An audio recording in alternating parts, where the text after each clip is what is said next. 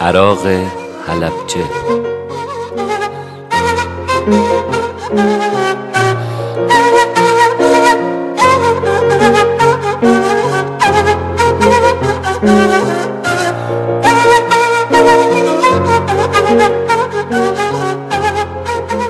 پیرزن هفتاد و چند ساله بود به اسم جمیله که ما بهش دایه می‌گفتیم. هر بار که از کردستان عراق عبور می‌کردم محال بود اونو نبینم. یه قهوه خونه قدیمی رو با دو تا کارگر اداره می‌کرد. قامتش بلند بود و استوار. چشمانش روشن اما خطوط پیشانیش نشان از غم بیپایانی داشت. با من مهربون بود. و این مهر دلیل عمده بود که منو به اینجا میکشوند. تو یکی از صبحای سرد نمستونی که تو صف منتظر تحویل ترانزیت بودم مطمئن بودم که چند ساعتی باید معطل بشم. ماشین رو سپردم به یکی از دوستام و خودم آروم آروم به سمت قهوه خونه راهی شدم. به قهوه خونه که رسیدم مثل همیشه کمی تاریک بود و آثار گلی که مشتریای قهوه خونه با کفشاشون داخل آورده بودن همه جا پیدا بود. بوی سیگار و عطر چایی همه جا رو گرفته بود. این قهوه خونه برای من دنج ترین جای دنیا بود. برخلاف روزای قبل یکی از کارگرای دایه سر کار نیومده بود. اجبارا خودش به میزا سر می‌زد و به مشتریا رسیدگی می‌کرد. پای راستش یکم لنگ می‌زد و لباس کردی مشکی پرچینی که پوشیده بود حرکتش تو قهوه خونه رو شبیه حرکت ماهی سیاه کوچولو تو داستان سمت بهرنگی کرده بود. انگار دایم تو برکه کوچیک خودش گیر کرده. رفت و از پنجره به کوههای دوردست خیره شد و برف قسمتی از اونا رو پوشونده بود. نمی‌دونم چی داشت نگاه می‌کرد. داشت با خودش یه ترانه رو زمزمه می‌کرد. ای منگ منو تو هر دو هاو دردین. هر دو گریفتار یک آهی سردین. تو ویل و رنگ زرد به آسمانەوە منیش در به در به شارانەوە دیگه طاقت نیاوردم ازش با زبون دست و پا شکسته کردی پرسیدم حالت خاصه دایگن؟ بو چه رنگی منگ زرده؟ به من نگاه کرد و انگار منتظر کسی باشه انگار منتظر کسی سکوتشو بشکنه و باهاش حرف بزنه صندلی فلزی ارجی که روبروی میز بود و به عقب کشید و در حالی که این کارو می‌کرد با یه فارسی دست و پا شکسته گفت کاش منم اون روز میمردم یعنی مردم. علکی زندم. هی هی هی هی بهش نگاه کردم و نمی‌دونستم چی بگم. با تأخیر گفتم خوا نکرد دایه چشماش پر از اش شد و دستاش صورتشو پوشوند. با لحجه کردی شیرینش گفت خدا کنه هیچ کس همچین روزی رو نبینه. دایه گفت 26 اسفند سال 1366 بود. تقریبا 34 سال پیش که خبر رو شنیدم. حلبچه بمباران شد. اتفاقا من اون روز برای سر زدن به خواهرم رفته بودم نوسود. تو ایران بودم. از رادیو که خبر رو شنیدم قلبم درد گرفت. پیاده به سمت حلبچه رفتم. گریه دایه داشت شدید و شدیدتر می شد با بغز گفت همه مرده بودن. گفتم همه؟ گفت آره پدرم مادرم برادرام پسرم دخترم همسایه ها همه مرده بودن. دوستام همه مرده بودن. هیچ موجود زنده اونجا نبود. دام هامون گوسفندامون گاوامون تموم حیوونا خوش شده بودن. انگار زمان ایستاده بود. همه مرده بودن. همه مرده بودن. همه مرده بودن. همه مرده بودن. كلهم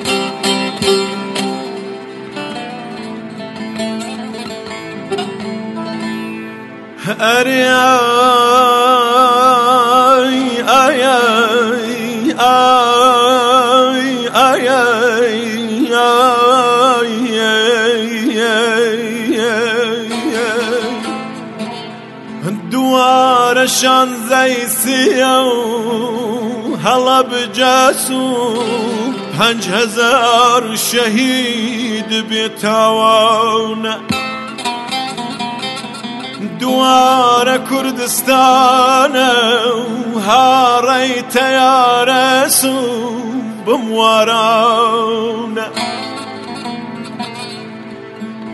دوار دژمنە و پلامار و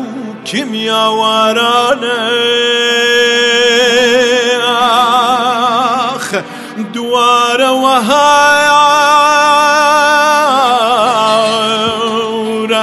وهار کرد قرانه.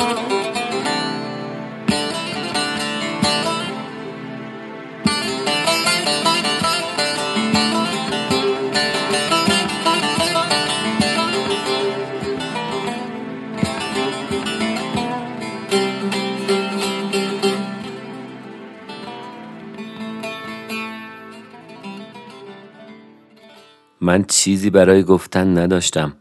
تنها دستای دایه رو گرفتم و گریه کردم. هزاران سوال توی ذهنم شروع به شاخه دووندن کرد. چطور یه انسان می‌تونه همچین غمی رو به دوش بکشه؟ چطور؟ واقعا چطور؟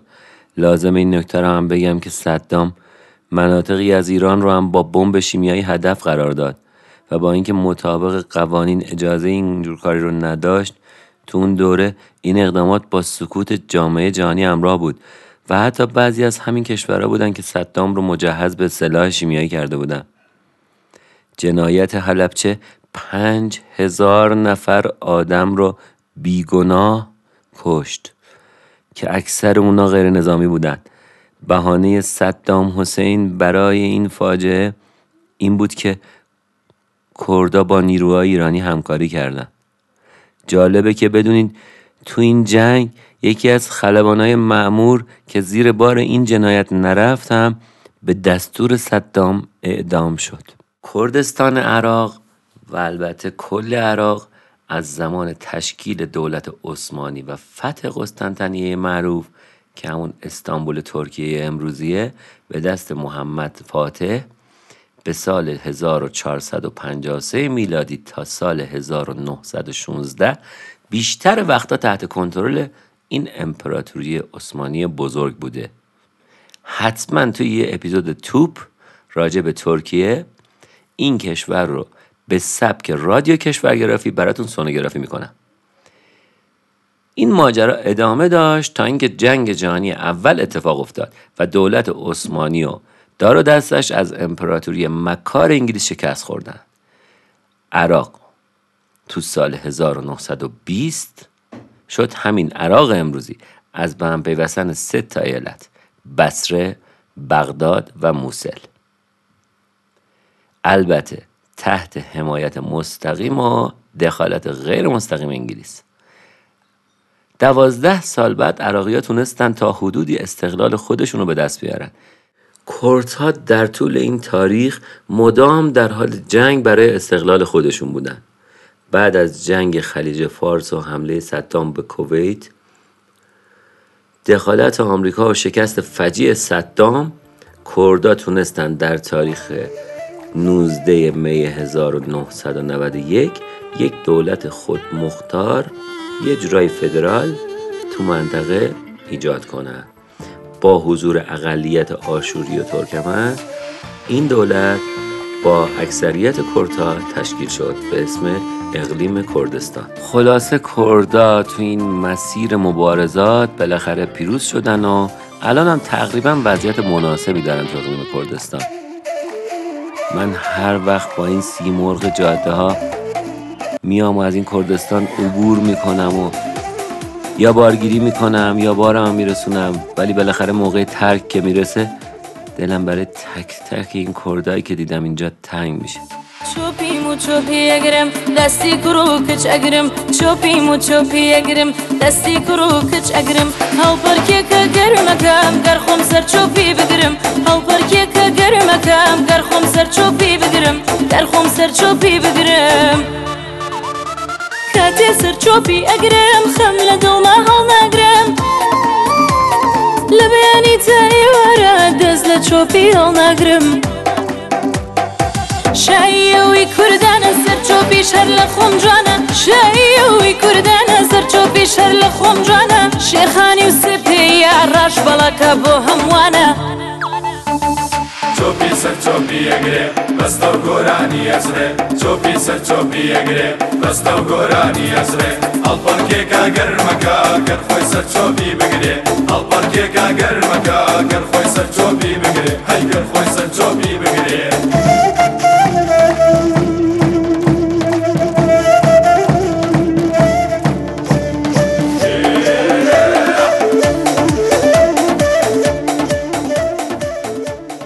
جاده بودم و توی این س- سیمرغ خوش رکابم داشتم به سمت جنوب عراق رانندگی می‌کردم. جایی که میشه خلیج همیشه فارس رو از ابتدا دید. شایدم بهتره بگیم از انتها. جاده تقریبا خشک بود و رنگ طلایی و زرد شنای اطراف جاده واقعا غالب بود. تو چشم می‌زد. عراق از شرق با ایران عزیز خودمون از شمال با ترکیه از غرب با سوریه و اردن از جنوب با عربستان و کویت هم مرزه. عراق یکی از باستانی ترین کشورهای جهانه. دلیلش هم خب مشخصه. هوای گرم و دو تا رودخونه بزرگ به اسم دجله و فرات. دجله یه رودیه که از رشته کوههای تروس از شرق ترکیه سرچشمه می‌گیره و 1850 کیلومتر رو طی می‌کنه از بغداد و بصره رد میشه و به فرات و بعد از اونم به کارون خروشان ایران وصل میشه. به این ترتیب هشتمین رودخونه بزرگ جهانه. بعد از اینکه سه تا رود به هم وصل میشن اسمشون میشه اروند رود. و این رود پر از ماهیای زیبا مرز تاریخی عراق با فلات ایران عزیزمونه. رودخونه ها رودخونه ها منم می‌خوام راهی بشم.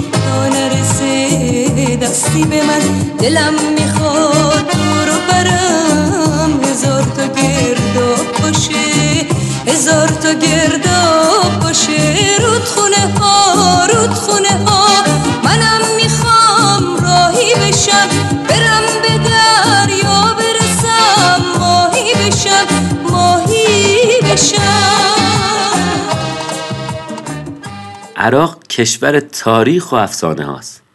از هزاران سال پیش تو این سرزمین انسان زندگی می‌کرده. از انسانهای نئاندرتالا بگیر تا تمدنهای کهن. تمدنهای باستانی عراق سومری ها، اکدی ها، بابلی ها، آشوری ها بودند که بین رودخانه های دجله و فرات زندگی می‌کردند و با همین خاطر اون قسمت به بین النهرین یا میان رودان معروف شده. تاریخ بین النهرین یا عراق امروزی با سرزمین ایران همیشه ارتباط داشته. از سومریا بگیر که چهار هزار سال پیش تو خلیج فارس دریا نوردی می‌کردن و با شهر سوخته سیستان و بلوچستان ما تجارت می‌کردن و از اونجا فلزات گرانبها و ادویه و اینا رو میخریدن و با خودشون میآوردن تا اکد و آشور که مدام با تمدن ایلام درگیر زد و خورد بودن سر زمین و منابع کشاورزی و برد خلاصه این زد و خورده تا ورود آریایی به ایران ادامه پیدا کرد. تا اینکه پادشاهی ماد که از قبایل زیادی هم تشکیل شده بود تو سال 615 به امپراتوری آشور حمله کرد و با یه جنگ تن به تن آشور رو ویران کرد. خلاصه یک یکشون. مادا هم بیعصاب بودن خدایش چند سال بعد کوروش کبیر بابل رو تصرف کرد و عمر تمدنای بین النهرینی به پایان رسید. اونا هم شدن زیر مجموعه دولت بزرگ هخامنشی. کوروش یه نخبه مدیر بود. وقتی که بابل رو فتح کرد سعی کرد صلح بینشون برقرار کنه و ساختارهای قدیمی رو از بین نبره و قبولشون کنه. به شرطی که اونا هم دولت ایرانی هخامنشی رو قبول کنن. به این ترتیب بود که مردم سرزمین های فتح شده با اون احساس بیگانگی واقعا نداشتن. تا از عراق قدیم بیرون نیومدیم یکی از عجایب عراق رو براتون بگم که یادم نره. حدود 100 سال قبل از اینکه کوروش هخامنشی بابل رو بگیره بخت و نصر دوم دستور میده که باغهای معلق ساخته بشه.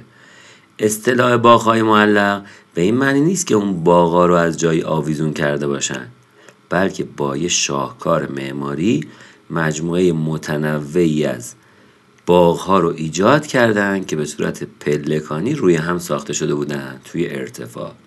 امروز تو تهران یه شرکتی به اسم چکادبام داره همین کار رو به صورت خیلی عملی و علمیتر و زیباتر انجام میده. اگه شما هم دوست دارید می‌تونید یه باغ معلق توی پشت بون خونتون داشته باشین. حتما با این شرکت تماس بگیرید. چکادبام در واقع چکادبامیا میان تو تراس شما لابی خونتون پشت بام خونتون محوطه حیاتتون سردر ورودی هر جایی که شما بخواید براتون گل میکارن و سبزینگی زیبایی رو وارد خونه شما می‌کنن. برای اینکه بتونید بیشتر با کاراشون آشنا بشین حتما سایتشون رو برید ببینید. چکادبام.com چکادبام.com چکادبام.com چکادبام.com اما آب و هوای عراق. به غیر از منطقه کوهستانی کردستان تو شمال عراق و منطقه آبرفتی و شرجی جنوبش بیشترش بیابونی و خشکه. مساحت این کشور حدودا یک چهارم ایرانه. خود کلمه عراق دو تا معنی داره. یکیش به معنی ساحل دریاست که احتمالا به بصره اشاره داره. یکی دیگه به معنای سرزمین نخل ها یا سرزمینی که نخل زیاد داره. گفتم نخل. جالبه بدونید بزرگترین کشور صادر کننده خرما تو جهان کشور مصره. حتما برید اپیزود مصر اهرام رو تو رادیو کشورگرافی بشنوید که ضرر نکنید. بعد از اون ایران سوم عراق و چهارم عربستان. اینا صادر کننده های بزرگ خرما تو جهانن. یکی از مناطقی که 20 سال پیش تولید کننده خرمای خیلی مرغوبی بود استان بسره بود. اما به دلیل عدم مدیریت صحیح تو این سال اخیر کاملا نابود شده نخلستاناش و یه سری چوب خشک شما اونجا الان می‌تونید ببینید. این مشکل قسمت های دیگه کشاورزی عراق رو هم درگیر کرد و خلاصه عراق امروز یکی از وارد کننده های بزرگ محصولات کشاورزی جهانه. مسلما ما هم همسایشیم و از ایران هم کلی محصولات به اونجا صادر میشه. حالا خود جالبه که از ایران محصول می‌برن اما پولش هم نمیدن. البته تأثیر نابودی پوشش گیاهی و خوش شدن بستر رودخونه های عراق روی کشور قشنگ ما هم متاسفانه تاثیر گذاشته. پدیده ریزگردها رو به وجود آورد و هر سال کلی باعث بیماری و زحمت و رنج ایرانی ها میشن. خلاصه خیر عراق همیشه رسیده. کم کم دارم می‌رسم به بسره تو این گرما رانندگی می‌کنم سیمرغم تش نشه رادیو کشورگرافی پلی می‌کنم و حالشو می‌برم. این استان تو طول تاریخ برای حکومت های ایرانی خیلی مهم بوده. دلیلش هم اونه که موقعیت این استان تو غربی ترین منطقه خلیج فارس قرار گرفته. برای تجارت با اروپا یه نقطه کلیدی محسوب می شده کریم خان زند می‌خواست بسره رو از دست عثمانیا در بیاره که عجل بهش فرصت نداد. تو دوره قاجارا هم درگیری های خیلی زیادی بینشون به وجود اومد ولی جدی نشد. آخرش هم که هشت سال با ایران جنگیدن و خلاصه. عراق به دلیل قدمتی که داره غیر از مکانهای زیارتی که تو این کشور خیلی هستن و کلی توریست جذب می‌کنن و باعث درآمدهای زیادی براش میشن. پر از جاذبه های باستانی شگفتانگیزه شهر باستانی هترا. یکی از اون شهرهاست که 110 کیلومتری غرب موسله و در زمان اشکانی حکومت این شهر دست اونا بوده. چندین زیگورات هم تو عراق وجود دارن که هنوزم موندن بیشتر از دو هزار سال هم قدمت دارن. زیگورات ها اماکن مذهبی بودن که تو گذشته مردم با بالا رفتن از اونا احساس می‌کردن با خدای خودشون نزدیکتر میشن و ملاقات می‌کنن. یکی از این زیگورات های خیلی معروف و زیبا تو شوش تو کشور خودمونه. اسم این زیگورات چغازنبیله. یه جای دیگه هم هست به نام ایوان مدائن که یکی از یادگارهای دوران حکومت ساسانیان تو تیسفون پایتخت غربی امپراتوریه. خاقانی با شعر ایوان مدائن این نام رو برای همیشه جاودان کرد.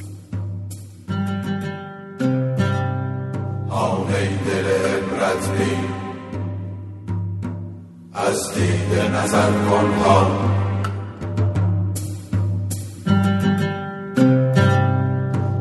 ای دل عبرت دیده نظر کن ها ایوان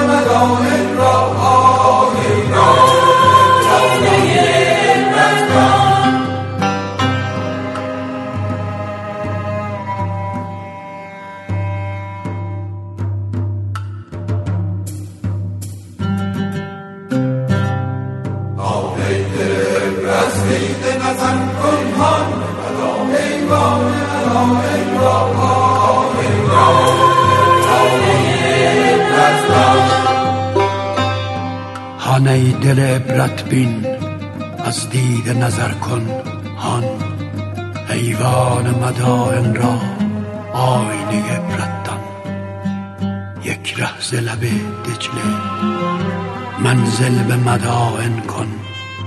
و از دید دوم دجله بر خاک مدائن ران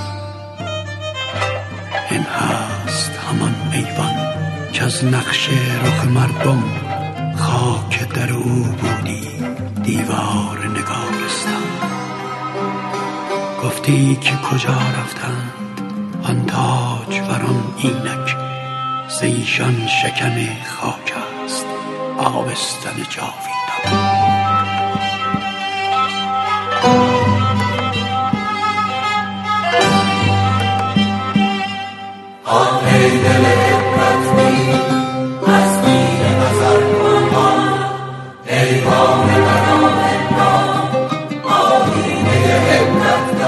نمیشه از تاریخ پرفراز و نشیب عراق حرف زد اما داعشی های لعنتی رو بیخیال شد. اونا با اعتقادات احمقانه ای که داشتن تو سال 92 93 بود که پتک برداشتن و به جون آثار فرهنگی عراق افتادن و قصد داشتن هر چیزی که پدر مادرشون تو این چند هزار سال حفظ کرده بود و بشکنن و متلاشی کنن. البته اینو بگم این همش ظاهر بود و بعدها معلوم شد که خیلی از این آثار باستانی رو تو بازارهای سیاه به قیمت هنگو فروختن و خرج کردن اما از این حرفای اندوبار که بگذریم باید بگم عراقی ها خیلی مردم خوشخوراکی تشریف دارن حتی بعضی غذاهاشون قدمت چند هزار ساله داره میگین چرا؟ مهدی از کجا می‌دونه؟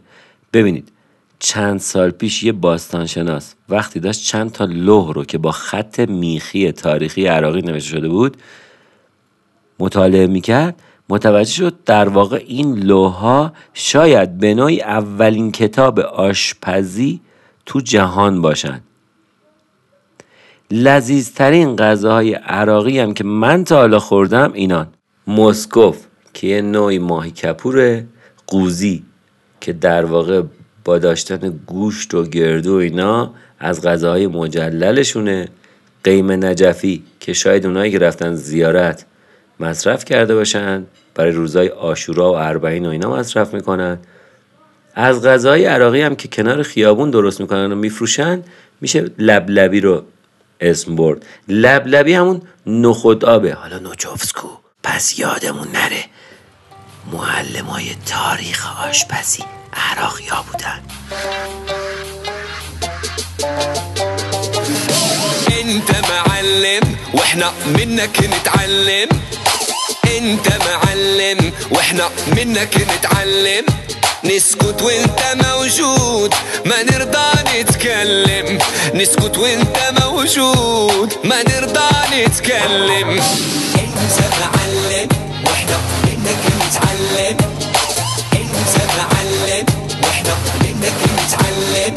نسكت وانت موجود ما نرضى نتكلم. نسكت وانت موجود ما نرضى نتكلم. واللي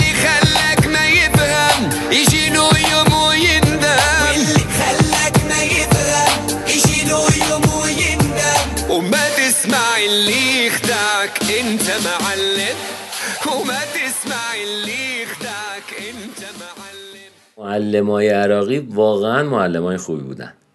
تونستن تو دهه 1970 تا 1980 تقریبا بی سوادی رو توی عراق خیلی کم کنن.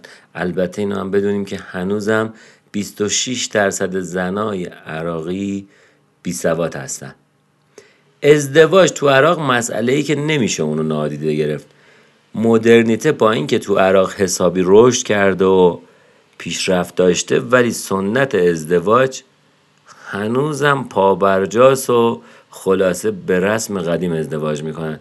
پیدا کردن یه دختر خوب تو عراق به عهده خونواده هاست یعنی زنای خونواده ها. میگردن عروس خانم رو پیدا می‌کنن ازش اجازه می‌گیرن و از خانوادهش البته بیشتر اجازه می‌گیرن. بعد یه فرصت دیدار به هر دوی اون عروس و دومات میدن.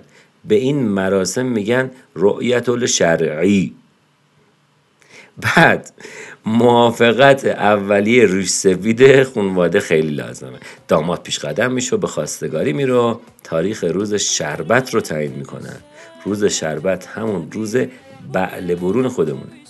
بعد اگه توافق شد و همه این مراحل گذشت خلاصه. حالا کارگردان بهم گفته بود که ببینم تو عراق چی کار می‌کنی یا؟ ولی می‌دونی چرا سراغش دختری نرفتم؟ بابا اصلا قصد ندارم از عراق زن بگیرم. قطع جاست البته غیر از کردستانش. بعد از این اپیزود اگه دوست داشتیم موارد غیر اخلاقی گوش کنید برید اون استرالیا رو گوش بدید استرالیا خیلی موردای خوب اخلاقی داره البته. تو عراق انتظار نداشته باشید من برم دنبال این مسائل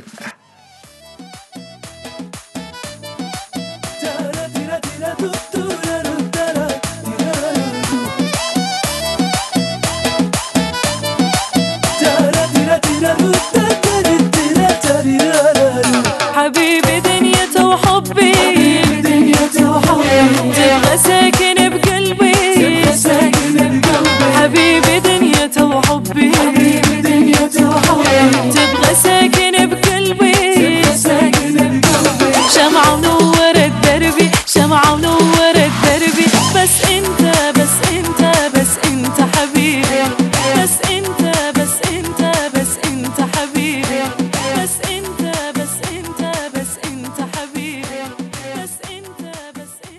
دینار پول رسمی کشور عراقه. خیلی جالبه که بدونید دینار عراق برای اولین بار یکم آوریل سال 1933 میلادی به بازار و اقتصاد عراق عرضه شد. تا قبل از اون چی بود واحدشون؟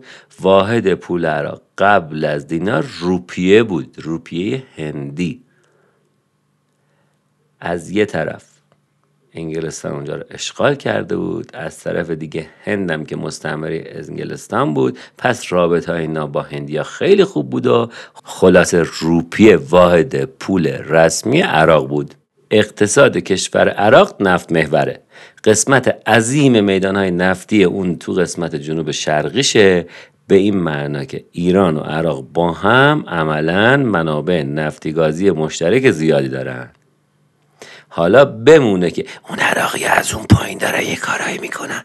خب وارد سیاستشم نمیشیم به دستور کارگردان. میریم یه لالایی از مادرای عراقی به رسم رادیو کشورگرافی برای نینیاشون گوش میدیم و این اپیزود رو تموم می‌کنیم.